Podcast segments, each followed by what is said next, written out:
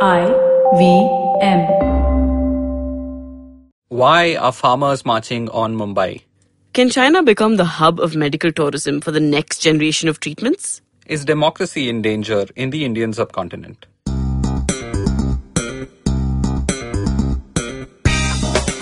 Welcome to the Pragati Podcast, a weekly show on economics, public policy, and international relations. We are your hosts, Hamsini Hariharan. And Pavan Srinath. Hamsini and I realized that it's been a long time since we've caught up on the news and checked if there's anything to follow up on from past episodes. So, first, let's talk about farmers marching on Mumbai. So nearly 50,000 farmers, if numbers are to be believed, marched on Mumbai uh, just a couple of days ago. And uh, it's been a very interesting protest in that the protest is very sensitive. So they found out, for example, that I think kids had to go uh, For to board school for exams. board exams on Monday, so they decided to do the march on Sunday. So it's a very interesting movement that is happening, and it's commanding a lot of attention. I mean, I can't fail to spot the irony here because uh, if you remember what P. Sainath has said in the past, Nero's guests. uh, Nero's guests, and also about how farmers are dying in Vidarbha when fashion shows are happening in Mumbai. So I think there's a certain poignance that this is happening to Mumbai specifically as opposed to anywhere else. Uh, this protest is coming on the heel of many other things. Uh, for example, the Tamil Nadu farmers marched in Delhi and, you know, had a big, um, uh, congregation on Ramlila Maidan and in other places uh, in the past to protest similar issues. Right? So just to give you a few statistics about what's happening in Maharashtra over the last year, they did have a rainfall deficit. Alright. And let's look at a few numbers. Food grain production uh, during 2017-18 was down 14%. Uh, the production of pulses, all our dals, down 27%. Uh, cotton, which got attacked by uh, a pest again, down 44%. Uh, oil seeds and vegetables down 18 and 14%. Everything's going around. Overall, the agricultural sector in Maharashtra, um, it sort of shrank by 12%. Uh, just And this is year. when the monsoons have been good. It wasn't particularly good for Maharashtra. Okay. So monsoon being good is a general statement that we can make, but it doesn't always make sense for local areas. and what are the farmers protesting for? So it's a little bit of the usual, you know, um, farmers essentially face an immense amount of certainty. Uh, so the minimum support price becomes this, this semblance of certainty that they can seek. So no matter what else happens, if you are sure farmers that I'm going to pay you this rate, then the farmers feel happier. So there's an ask for a higher minimum support price. The government has promised that the minimum support price will be cost of farming plus 50% so that they at least get that much. But you know, this is tough to finance usually. So they're asking for the minimum support price. Uh, there are people who are asking for land under the Forest Rights Act, which was supposed to, uh, you know, give ownership of land to you know tribals and traditional. Um, uh, dwellers in various areas and uh, you know a few related things and uh, this the list of asks and demands have not been very different across farmer agitations in the past by and large this has been the same over the last few years And we've also spoken about how some of these things are problematic, right? We've spoken about how price floors and price ceilings never make for good economic sense at the beginning of 2018. True. So uh, the first thing I want to say about this is that you know how uh, there are many countries, say in Europe and the Americas and so on, you have unemployment-related protests, right? So you look at, for example, what happened in Greece. Uh, a lot of the protests came from a large number of people being effectively unemployed. And when you have young people who are unemployed, that can lead to dangerous problems. India, however, whether you look at the official numbers or not, has never had large unemployment-led riots in the at least in the recent past. One can hmm. argue that some of the protests in the 80s were fueled by rising unemployment, hmm. by especially among the educated, you know, from Mandal to other things, because you didn't have enough jobs, but at least one generation of Indians had become educated, Yeah, uh, college yeah. educated Fair then. enough. But since then, we, we don't see any of that happening right now. We talk about how we need, uh, you know, 20 million jobs created year on year uh, to meet the needs of uh, India's uh, young population. But clearly that is not happening. And I think the hidden answer is agriculture. So you will keep hearing statistics that 50% of India is employed in agriculture. Not really. They're not really employed. Uh, one of the things that has been well understood now is even those who are calling themselves farmers uh, are getting an increasing share of their income from non-farm sources. Like, I, I You know, they might be doing something else. They might be a day laborer somewhere else. They might work in a service industry. They might come and spend a hmm, month in hmm. a city and go back. Or even if they're in their own village, they'll do things that are not linked to farming to earn a living. And the farming doesn't seem to be giving too much. So, in a sense, I think when people are protesting, they might be asking for a minimum support price. But I think at the heart of it, it's an unemployment So you're saying they're protesting for better jobs. Yes. So um, I think Amit Varma, our uh, editor, has written quite a bit on this. Uh, in fact, the first ever episode of the Seen and the Unseen podcast with Amit was on this topic of agriculture, where uh, I and uh, Karthik Shashidhar went on to talk about this. The f- farmers lack freedoms. Uh, the first freedom a farmer lacks is the freedom to stop being a farmer. Like many people are trapped therein and then unable to get out in a meaningful way. Uh, already, if you see uh, the age p- profile of farmers, anyone who's young has already left the profession. They've come to a city or they've gone on to do other things. Uh, but what's happening is, say you're a farmer, you own three, four acres of land, and you, you know you have a skill set, you have a past uh, and a track record you're unable to sell that land properly and gain the benefit of that land before moving on to the next thing right? So what happens is because farmland is classified as farmland they can only sell it to another farmer. You know uh, the other person who's buying has to be a farmer and the use has to be farming. So the value of that land accrues to the person who can change that land use not to the farmer. Okay. Right? So, in fact, uh, people have seen trends globally where if you have one or two generations of uh, people doing farming successfully, right, or a big bumper crop or something, that's enough capital for that farmer to now move on from farming, right? They rarely reinvest. And even in India, in a few places, once you have a bull run, say uh, a while ago, you had people in Rajasthan growing guar.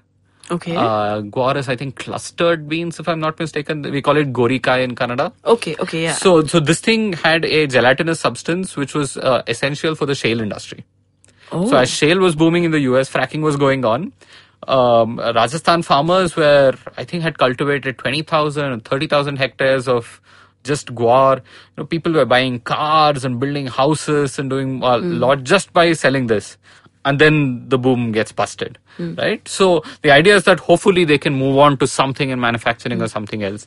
And our biggest failure as a country has been not providing these freedoms to farmers. Yeah, I think uh, one thing that our listeners can do is go check out our second brainstorm on the crisis in Indian agriculture because we have about 10 articles that address a lot of these issues. Right. And a lot of the times the issues are underlying. So the demands of a something, but the true structural solution for it is something else. Hmm. So having that conversation, you know, farmers need a freedom to sell. Hmm. Uh, often in many states where the old APMC or mandi laws are still applying, hmm. that local sarkari mandi has a monopoly over buying or sale of that product. So if someone sells vegetables to even a neighbor to say you go sell it, technically it's illegal right? So you have immense set of problems where you know the way liberalization has touched um, you know so many parts of urban life. You know companies could do what they wanted to you know the services industry took off. That liberalization has never ever hit agriculture. And so now the disparity is even starker. So you know one can be hopeful that this protest uh, results in something meaningful but even that would be if you know a few more loans get waived off or a little more something of something is done none of these solutions are sustainable. Because we need long-term structural reforms. In yeah so we need we need people to be able to buy and sell land uh, easily. We need uh, farmers to be able to uh, sell their produce in the way they want. Uh, farmers should be able to get into contracts with say pepsi or uh, someone else to make uh, potatoes of the right type for the chips uh, that are used. Uh, farmers should be able to form a company right? That's the big thing. Yeah. imagine like in any other field if you were uh, not allowed to form a company to work all that risk you know of uh, of prices of the weather everything is borne by an individual and they can't handle it. So and uh, to an extent that you know people end up taking extreme steps. So it's high time that farmers get the freedoms that they deserve. And it's high time that some of these narratives are craft politically. For example, when the Swatantra Party was in full swing in the 60s, one of the big leaders was uh, N.G. Ranga, a farm leader. Right, so it was not while Swatantra Party was painted as this party of you know rich industrialists and intellectuals. It did have grassroots farmers who wanted freedom of various kinds. So I think uh, we have to return to that if we really want to solve some of these agricultural problems. You know, Pavan, farmers are not the only people who are protesting. Uh, across the Indian subcontinent, there have been protests erupting all over. Uh, in Sri Lanka, for example, um, a mob set fire to a bunch of mosques and shops um, in Kandy and a bunch of villages. So Sri Lanka is under a 10 day emergency now. Okay. And we'll actually get to know today if the emergency is going to be continued or uh, uh, whether it's going to be stopped.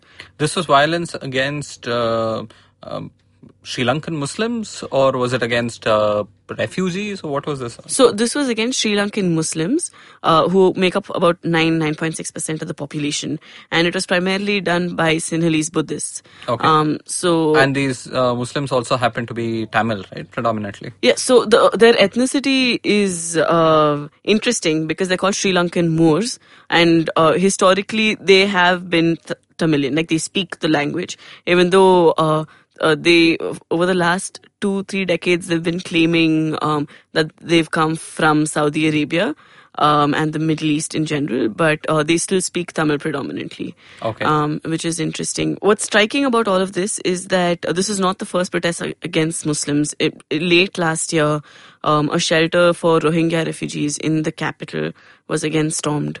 Um, and there's been a lot of growing resentment against them.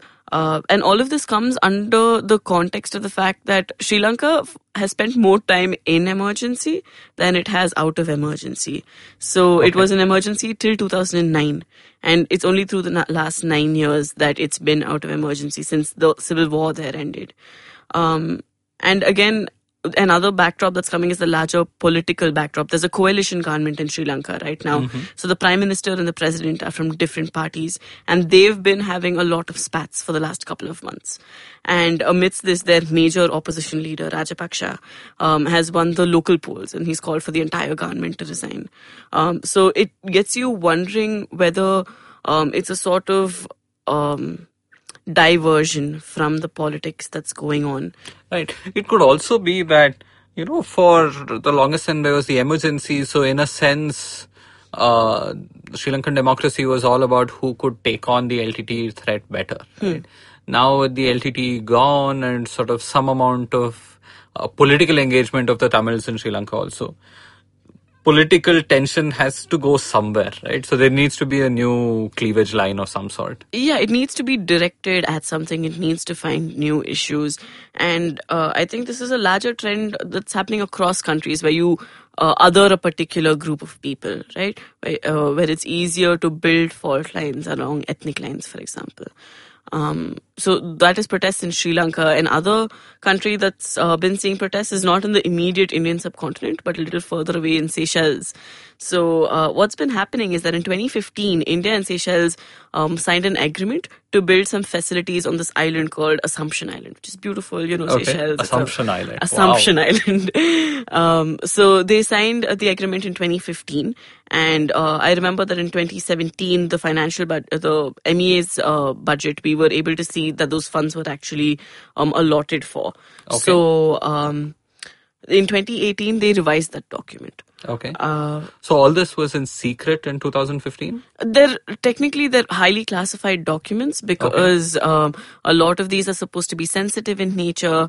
Uh, we're not sure of what technology is being transferred, and that's what's come under the lens now. So in early March, there was a leak of the documents the day before the Seychelles government was going to ratify the agreement. Okay. So, um, and then protests broke out saying, you know, you're selling the Seychelles sovereignty and you're selling Seychelles government. And um, the opposition was immediately saying, you know, make the agreement public to everyone. Okay. And uh, what the Seychelles government was trying to say is that a lot of details of this agreement are sensitive, which is why we can't make them public. Okay. Um, Was there a China hand here as well, the way there's a China hand Not just China hand, hand, leg, and body in the Maldives uh, case. Uh, it, there's none discernible, but uh, there's always this element of um, this China-India rivalry in some part of the Indian subcontinent now, and we know that um, China prefers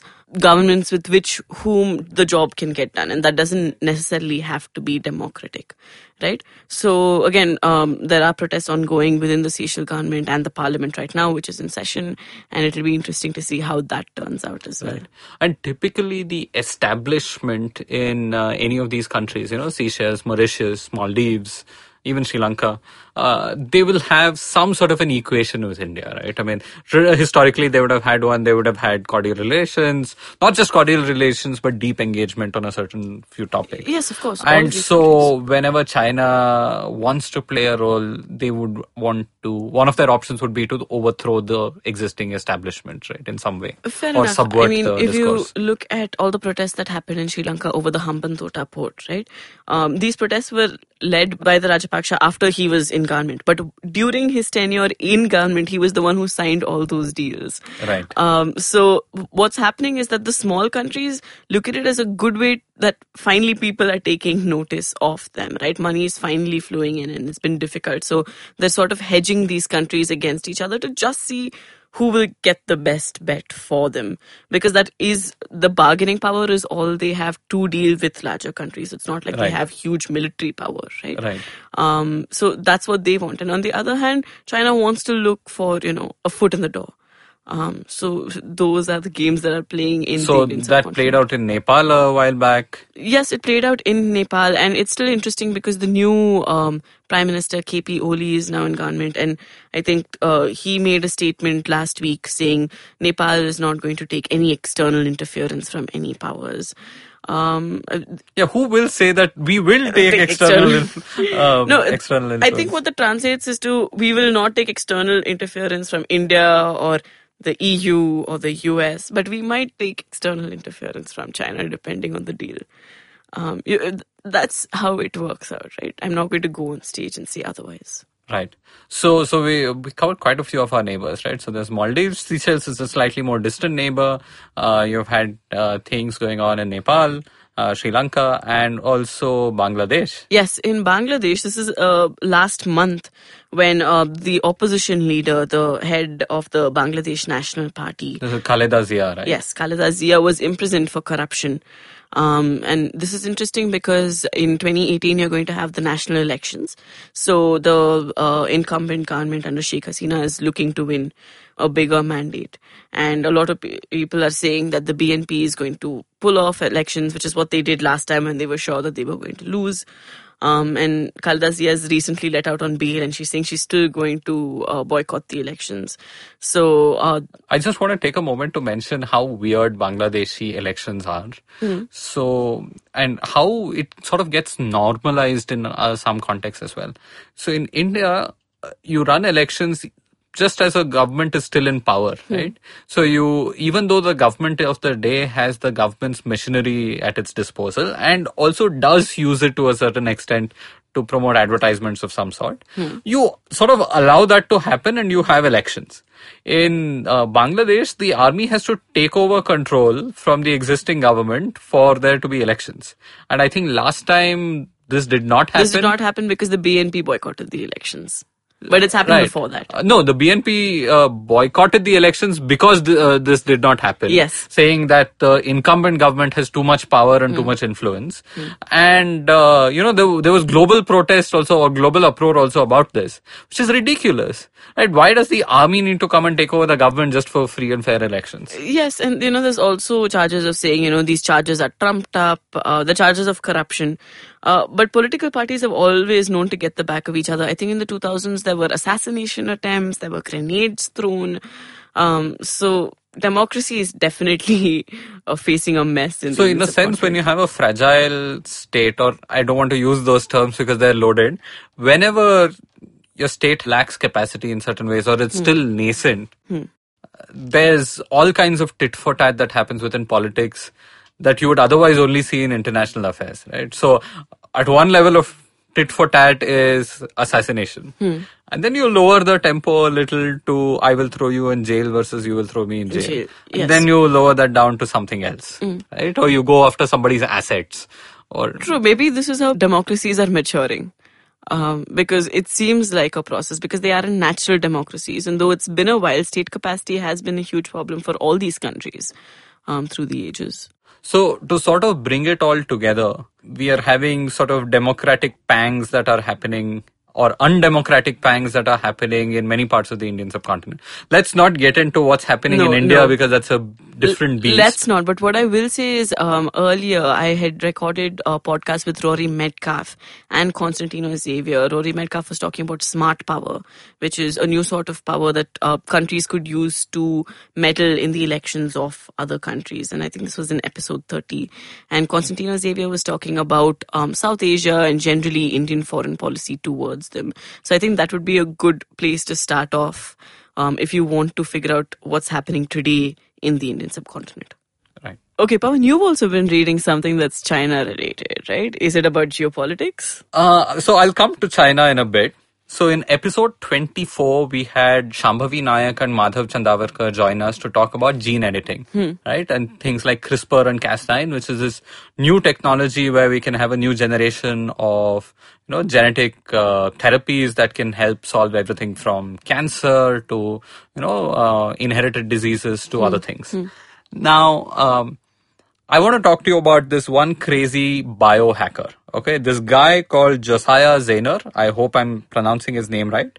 In 2017, at a conference, Josiah injected himself with a cocktail of drugs that he had made himself, which were supposed to build more muscles. That sounds straight out of a horrible Bollywood movie. yeah, I don't know Bollywood or Hollywood, but the Yeah. idea is that the science broadly makes sense. So the idea we know a few genes linked to what causes more muscle growth and more muscle mass. So he wanted to mutate that gene or target it in some way, and he had made this kit to uh, using CRISPR and Cas9 himself, and he injected himself live. Did he get big muscles? Um, we're not really sure, but we uh, what we did see in the last uh, a few weeks is that he publicly regretted doing this, not because he died or got a won a Darwin Award, Okay. but because this has set off a trend. There are all kinds of people online who are injecting themselves with self-made Oh my concoctions, typically with a gene editing um, drug. The stupidity of the internet never fails to amaze Yeah. you. I mean, just for context, there is not a single gene therapy drug out in the market. Uh, there are a few clinical trials that have just about started in the US and elsewhere. It's a very nascent thing and it's very subjective, you know, uh, based on your genetic profile. Like, for example, Indians will have slightly different genes from people living in the US. Uh, so your gene therapy has to be customized for your gene pool because we might have different allergic reactions to someone else. And each time you have to see if the therapy works if you know a thing that you can replicate in a test tube in a lab is actually medicine grade that you can use on a human without side effects. Very very nascent but people are using it as the wild west And that's going to take decades to actually come, right? I mean, even Yes, ethically. typically a full-on clinical trial process takes anywhere from 10 years and more, and you will reject a lot of the things that you will start with, and so it's a long process, right? So uh, typically things that people have been talking about in the lab will take 15, 20 years to get to the market. And, but it's, it's a brave new world out there. So uh, let me just uh, say this here. This guy, Josiah, expressed regret after crazy video that came out a guy called Aaron Traywick. Okay, he's the CEO of a bio startup, Okay. apparently. And again, he injected himself live with a herpes cure that he came up with. Okay, not just that, but this company that he um, started, uh, a, I mean, it has allowed other people to do this too. So there was someone who um, injected themselves with an untested HIV treatment. Someone who un- uh, injected themselves with a therapy for lactose intolerance. So from the serious to the absurd, from like bodybuilding to HIV cures, people are trying this stuff out on their own. Okay, and clearly, I mean, it's it's bonkers. But uh, this whole movement of biohacking is that, you know, people are saying, look, the National Institutes of Health in the US, the government will only fund certain things, will only care about certain things. They're very straitjacketed and bureaucratic. And so we, the hackers, we, the biohackers, don't believe in the establishment and we'll make this stuff on our own. We'll democratize uh, this technology. Na, na, na, na, na. Okay. So you, I mean, think of this I mean, we are probably at a moment, um, you know, similar to how sort of cyber hacking started maybe 30, 40 years ago. It's tough to tell. Biotech and cyber tech comparisons have always been flawed. But you know, there was the idea that at one point you needed an ENIAC or some big machine. Mm. IBM could only own it mm. and people would be geeks doing programming. But the moment computers became cheap enough, you had all kinds of guys hacking together all kinds of things. True, but cyber hacking doesn't involve you to be the subject of your own research or yeah, I mean, at worst you could f- uh, fry your computer. Yeah, right, or uh, get into trouble for for fraud or something else. Here you're messing with your own life or with somebody else's life. life, and that's the second part. Okay, so you have crazy people in the U.S. and elsewhere doing this, and um, um, Shambhavi Naik, who's just joined Takshashila, uh, wrote this in Mint recently called A Tale of Two Hospitals. Okay. okay. so she compares how, again, in the University of Pennsylvania, there's a drug therapy using CRISPR technology, which has just about started getting clearances. Okay. okay. So it's been a long time pending. There's a lot of approval. So if you want to do this right in the US, uh, you need to have a hospital ethics committee which reviews and approves this. You need to apply to the National Institutes of Health, the FDA, a whole bunch of people need to give you clearance and they'll need a lot of information before allowing you to do something. At the same time, in Hangzhou Cancer Hospital in China, China. You have um, CRISPR also being used to conduct clinical trials. Except again, I think they're for cancer or basically what is done is people your blood is extracted, uh, your immune cells, you know, your hmm. white cells are extracted, the T cell part of the white cells are uh, removed. Those are genetically modified and then they're put back into your system. And now these modified cells can go attack a cancer. They can go attack, they know how to recognize a cancer and go attack it. Okay. This is the theory. But China is doing it in a similar Wild West fashion. You need no governmental approvals to do this your hospital should have a committee. And basically what these guys did was they called together their committee, which was a bunch of doctors, I think a lawyer, maybe a patient rights person, and they just screened a one hour video saying, look, this is our treatment. Do you guys think it's a good idea? They said yes, and they started the treatment. And patients in China uh, who, who are going for this. Many of them are, of course, terminal patients. They're in a bad plight. There's no other um, uh, recourse. And they're essentially told, this is a new therapy. It might help. Go. And that's it. So you have uh, both crazy individuals in the West and the entirety of China uh, essentially conducting experiments with potentially extremely dangerous consequences, but with no recourse. Right? So now neither extreme is good, right? So now there is a lot of bureaucracy, there's a lot of regulations around this, and there are people who are doing wild things with it. Mm. So there really is an opportunity. And India, by the way, has really n- not said anything yet. Mm. Right? We don't really have guidelines on how to do this, so people are unsure whether to invest in this. Uh, and so we have to figure out what middle path to take, which is which still tries to put down the right kind of measures and rules in place, but is still flexible enough that people can experiment and do the right thing. Uh, so, but it's truly nuts what's happening in the world with biotechnology. Wow, I'm stunned that this is very. You're at a loss for words? yeah, very incomprehensible to me. Kids don't try this at home. Especially biology students do not try this at home that's it for this episode of the Pragati podcast. You can listen to the Pragati podcast on the IVM podcast app or wherever you get your podcasts from, and of course on thinkpragati.com. If you want us to follow up on any other past episodes or topics that we have covered, just drop in a mail to podcast at thinkpragati.com. We'll be back next week.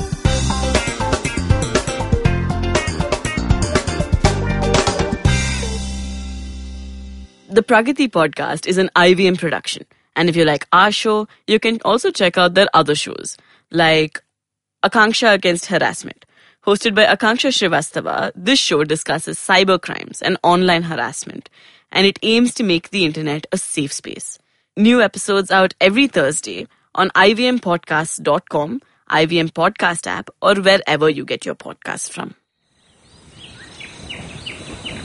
As you can see, we have a podcast listener in his natural habitat.